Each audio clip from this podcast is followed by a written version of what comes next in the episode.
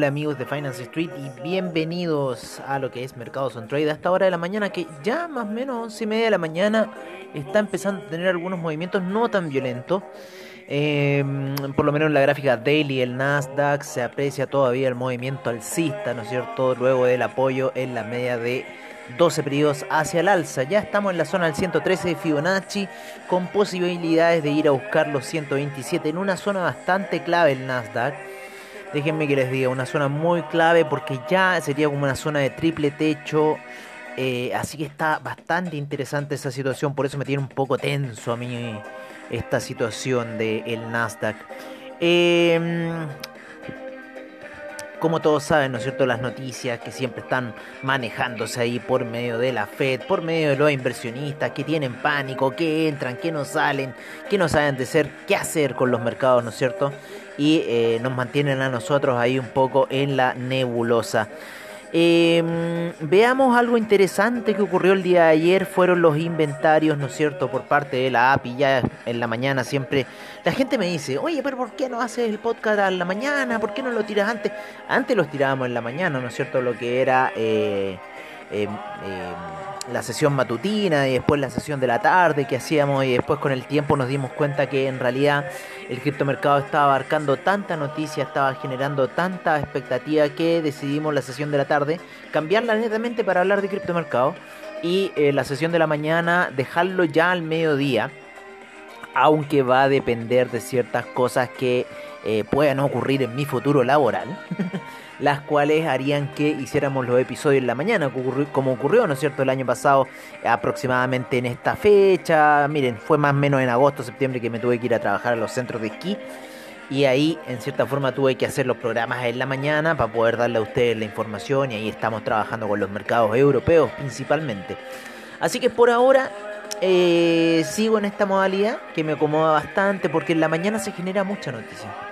Por todos lados se genera noticia. Eh, la, la, Gabriela Araya de Inversiones y Trading, ¿no es cierto? La, el Club de Inversionistas de Genuk, otros gringos que hablan por aquí, otras cosas que suceden por allá, el Morning de, de Bloomberg, de todo. Todos están haciendo noticias en la mañana y casi nadie está haciendo a la hora eh, que nosotros estamos haciendo, que es ya cuando el mercado despierta y en cierta forma nos quiere dejar entrever cuál va a ser sus eh, fichas jugadoras, ¿no es cierto? Así que eso un poco em, en lo que estoy eh, involucrado. Estoy viendo acá también un retroceso bastante interesante en el Russell 2000, que me está gustando mucho jugar el Russell 2000. ¿Quién quiere que les diga? Es entretenido, es dinámico, tiene señales bastante interesantes, pero por ahora nos está dando a mí esa señal que estoy buscando. Sí está en la media de... Eh, de 20 periodos apoyándose, ¿no es cierto? Y de hecho debería ponerle una media de, eh, de 12 periodos, que también es otra que está ocupando bastante y está teniendo bastante buen resultado. Sigue la gráfica muy pegadita, entonces también te da las señales así de, venta, ¿no? Así que estoy ocupando también esa media móvil en mis eh, análisis técnicos. Eh, se las recomiendo. La de 2 y la de 20 les va a dar esas señales cortas que están buscando, porque si van a buscar las de 50 y la de 200, ¿no es cierto? Son señales de que ya el mercado ha sufrido cierta, cierto impulso o cierto descenso, ¿no? Pueden ser las cosas para ambos lados. Una mañana un poco lluviosa en Santiago de Chile, está interesante. Eh, esperemos que llueve, ¿no? Eso, eso eh, beneficiaría, ¿no es cierto?, a lo que son las eléctricas, así que ojo con eso. Oye, eh, como les decía ayer, eh, testifica Powell, no ocurrió mucho en el mercado, no hubo mucho movimiento, sin embargo, en lo que fue el, el, el API, ¿no? Que ya Gabriel Araya en Inversiones y Trading está recomendando de ver más el API que el, el, informe de que salió hace un rato, de haber salido el de petróleo, ¿no? Eh, por parte del organismo regulador mayor. Menos 7.199 eh, barriles de petróleo menos, con lo cual yo creo que eso eh, sería perfectamente un impulso alcista para lo que es el petróleo. Voy a ir a poner un poco el petróleo para que nos dé un poco esa situación acaba de salir los inventarios de, eh, ¿no es cierto?, de la reguladora mayor, que no sé cómo se llama, si no sé si es la OPEC, no sé qué.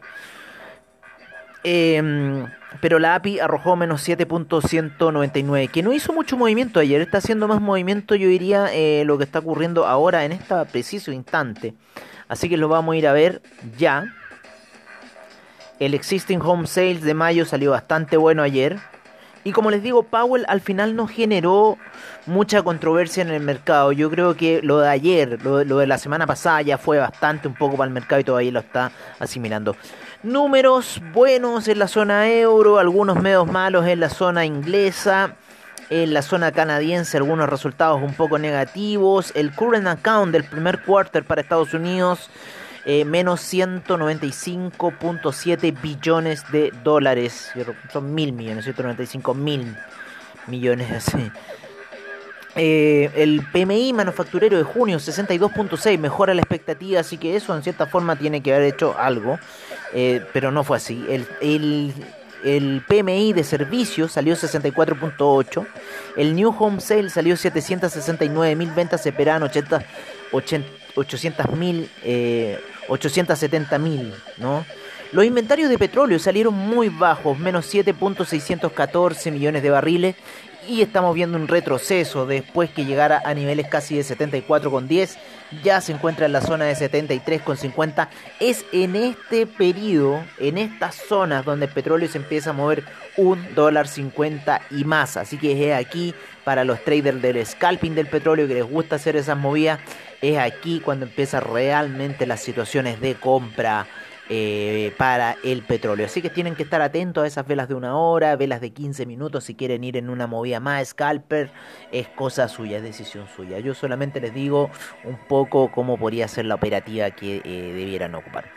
Así que eso por ahora, en lo que estoy viendo en el petróleo, estamos viendo una pequeña caída, ¿no? Luego de los resultados que se entregaran hace poco por parte de... Em, de cómo se llama de la de la Energy Information Administration, ¿no es cierto? De la EIA. Esa, ese es el ente regulador mayor. Eh, y bueno, como les digo, la API ya también venía arrojando, ¿no es cierto?, esa situación. Eh, lo que son los mercados, ¿no es cierto? Bastante ahí la media, la, la, gráfica daily, ¿no es cierto? Del Nasdaq queriendo llegar a una especie de doji.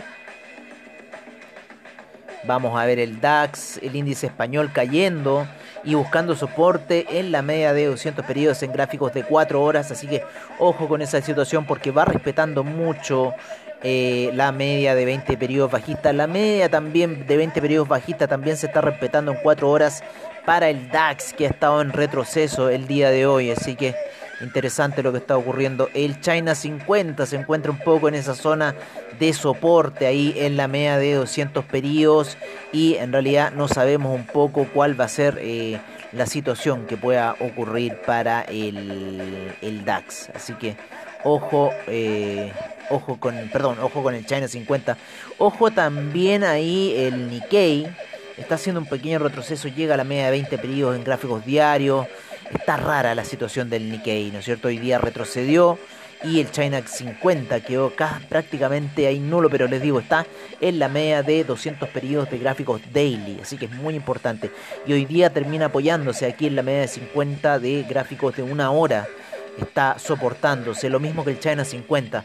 Así que situaciones muy interesantes, perdón, el Nikkei, sí, el Nikkei apoyándose y el China 50 también. O sea, situaciones muy interesantes se están creando, muy bonita la salida del, del, Nikkei. O sea, después de ese gran desplome que empezó, esa recuperación de los 27.600 hasta niveles de 28.000, o sea, está jugando bonito el Nikkei, está jugando bonito el Nikkei. Eh, el Nasdaq está empezando ya a tomar un pequeño color alcista. Parece que quiere ir a buscar ese nivel de 127 en nuestro Fibonacci. Yo creo que ya después, eh, eh, ahora que viene la entrega de resultados, vamos a ver cuál va a ser la posición. Si va esto a seguir al alza o si realmente va a empezar una situación bajista. ya cuando sea la entrega de resultados. Yo sinceramente creo que deberíamos ir a la situación bajista. Eh, no sé, veo mucha euforia yo eh, eh, eh, en, el alza de, de, los índices, especialmente el Nasdaq. Cuando uno lo ve mensual es una cosa impresionante como ha subido y uno dice, bueno, ¿a dónde irá a parar esto? no Esto está demasiado inflado, creo yo. pasó con el Bitcoin. Todos estaban 64.000 y seguían disparados, ¿no es cierto?, creyendo que iban a ir to the moon. Y yo netamente estaba esperando el retroceso. O sea, aparte de las cosas que estaban ocurriendo. Pero no fue para tanto. Todavía ese mercado está... Lo que sí está pasando es algo muy interesante que hoy día lo hice en Binance. Tengo mi cartera de Binance destruida. O sea, caía un menos 60% a lo menos. ¿no? Eh, pero no porque me compré alto, me compré, me compré a mitad de camino, ¿no? Y ahí después se desplomó, se destrozó la cartera de Binance. Entonces, lo que no se podía hacer antes es lo que se puede hacer ahora como el stalking. Entonces uno puede meter a depósitos, ¿no es cierto?, sus propios criptoactivos y hacerlos rentar ahí. Así que en eso estoy, estoy haciendo, estoy ahora que está en caída, cuando las cosas están en caída y uno quiere estar hold, lo mejor que puede hacer es hacer stalking.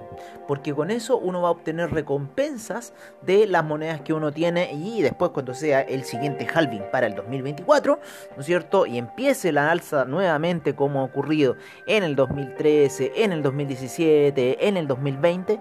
Bueno, cuando ocurre esa alza en el 2024, ustedes van a estar listos y preparados y van a estar como un palumpa saltando con las cosas que yo les estoy diciendo en este minuto. Así que eso es un consejo para los que están ahí hold y están ahí desesperados que esto va a volver a recuperar. Esto no va a volver a recuperar fácil. Y, o sea, no lo piensen para ahora. Va a llegar a la cifra que todos sueñan, pero no ahora.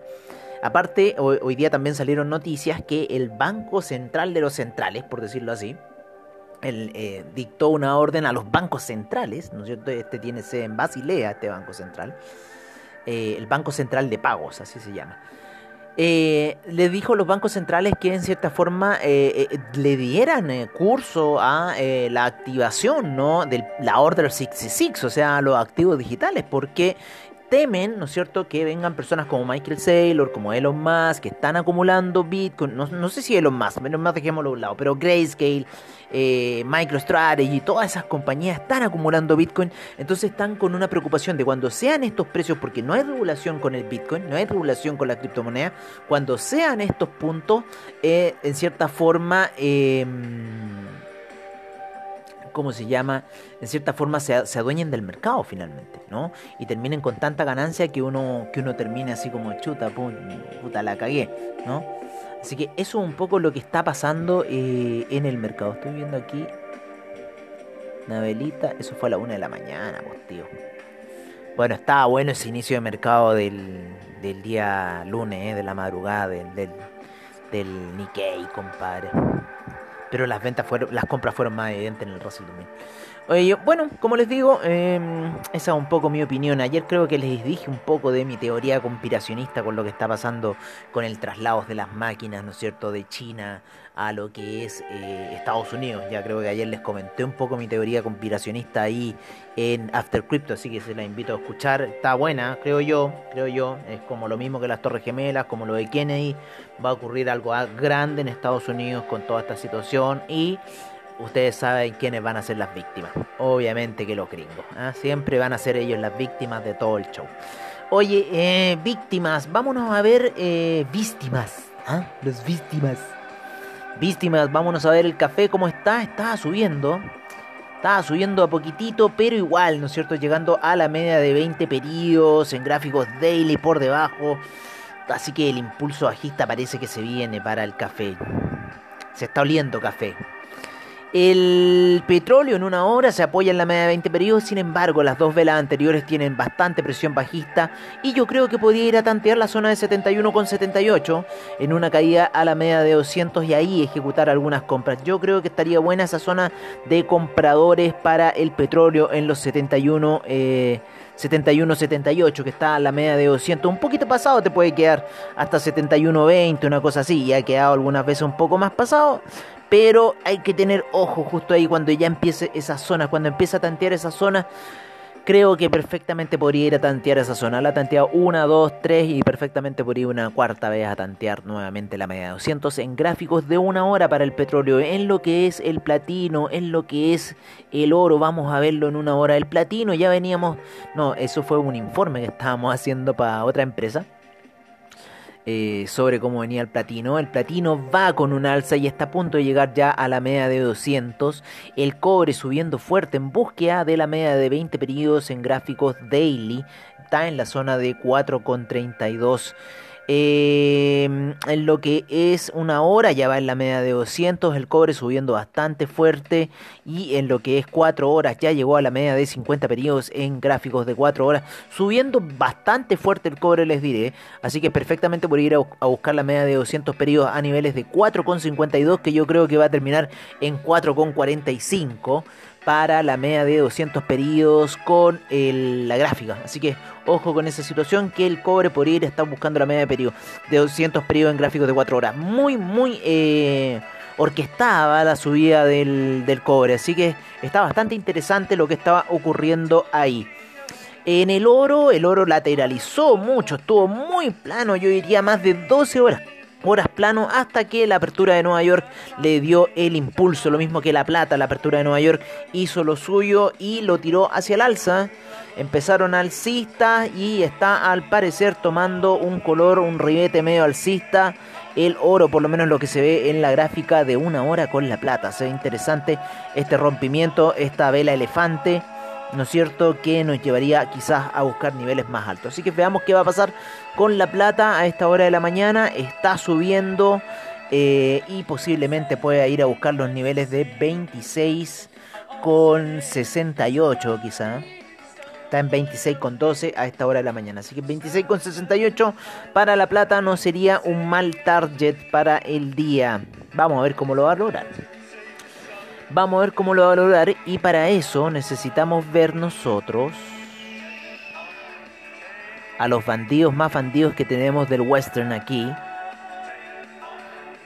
En este western que se llama El Mercado, en el cual tenemos el dólar index, ¿no es cierto? Ese es nuestro principal rival en contra del oro, en contra del euro, ¿no es cierto? En contra de nuestro dólar peso. O sea, si sube el dólar index, sube nuestro dólar peso. En este minuto se está apreciando el dólar peso. Yo creo que producto del cobre está en 7,34, luego de haber llegado ayer a 7,56. Así que los vendedores de, eh, dólar peso deben estar contentos con esos lotes que pusieron ahí en 7,56 a la venta. Ya están 7,34, así que por lo menos en un lote son como 2 millones y algo. Así que los que empezaron a vender en 7.56 están como un palumpa saltando a esta hora de la mañana. La gráfica de 30 minutos. Siempre recomiendo la gráfica de 30 minutos para lo que es el dólar peso. Muy buena gráfica para operar. Em, ¿Qué más? Seguimos con la bajada del dólar peso. El volumen no es tan alto. No, no, no está tan fuerte el volumen del dólar peso. Vamos a irnos a Volume Properties. Y vamos a cambiarlo por un azul, yo creo, Sí, por lo menos ahí se ve mejor.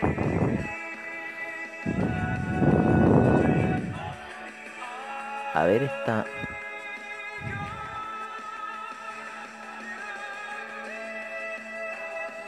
El value up. Value up, el value down. Perfecto, ahí quedó maravilloso.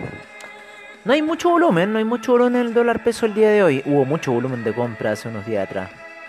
Y después en volumen neutrales. Y después, claro. Ya las ventas habían empezado hace dos días atrás. Bueno, así está un poco el dólar peso. El euro está en cierta forma ahí que retrocediendo. Luego del alza que ha tenido, está llegando ahí a la media de 50. Está por sobre la media de 20 en gráficos de 4 horas. Interesante esa situación. Y el dólar index está por debajo de la media de 20 periodos en gráficos de 4 horas.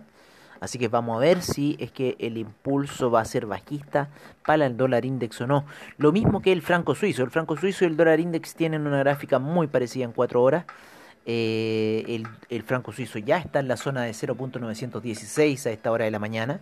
Así que está interesante la situación. Eh, vámonos eh, a ver con Trading Economics, a ver qué está pasando en los commodities para tener ya un mejor redondeo. El petróleo, el BTI va subiendo un 1% a esta hora de la mañana, 73,60, 75,58 para el Brent, 1,03%. El gas natural ha subido fuerte. 2.98% y la gasolina también 1.68%. Deben haber salido eh, malos los inventarios de gasolina. El petróleo para calefacción 0.61%, el etanol sin variaciones, nafta 0.07%, el propano 0.21%, el uranio menos 0.15% y el metanol sube un 1.95%. El oro 0.46% de alza, la plata 1,50% de alza, el platino 1.08% de alza, el cobre con un 2.18% de alza, el carbón 0.62, el acero 0.61, el hierro 1.43, el paladio 2.01, el aluminio 0.12, el zinc 1.19, el cobalto 2.28, el níquel 1.70. El hierro al 62%, 0,33% y el rodio menos 5.66%. Se sigue cayendo bastante fuerte el rodio. En los alimenticios tenemos la soya con un menos 0,30%, el trigo un 1% de alza. Eh, ¿Qué más? El avena, un 1.04%. La cocoa, menos 0.93. La canola, 3.87. El jugo de naranja, menos 0,13%. El azúcar, 0,61%. El arroz, 5,2%. Algo tiene que haber pensado algún tifón, algún monzón que debe haber hecho subir así de fuerte el precio del arroz. Vámonos con divisas, donde tenemos al euro en 1.194. ¿Cómo le gustaría el 1.900 para el euro? Nunca va a ocurrir. no sé. Oye, 1.194 la libra, 1.397 subiendo fuerte la libra. El dólar australiano 0.758, 0.705 para el neozelandés. El yen en 110.85. El yuan apreciándose a 6.47. Franco suizo 0.916, dólar canadiense 0.228, peso mexicano 20.26, el Real Brasilero, el Real Brasilero entra. Pero primero voy a decir el dólar index 91,67 y me voy a ir directo a Sudamérica donde el Real Brasilero se aprecia y cae de los 5 dólares de los 5 reales por dólar a 4,97. Se está apreciando muy fuerte la moneda del Brasil.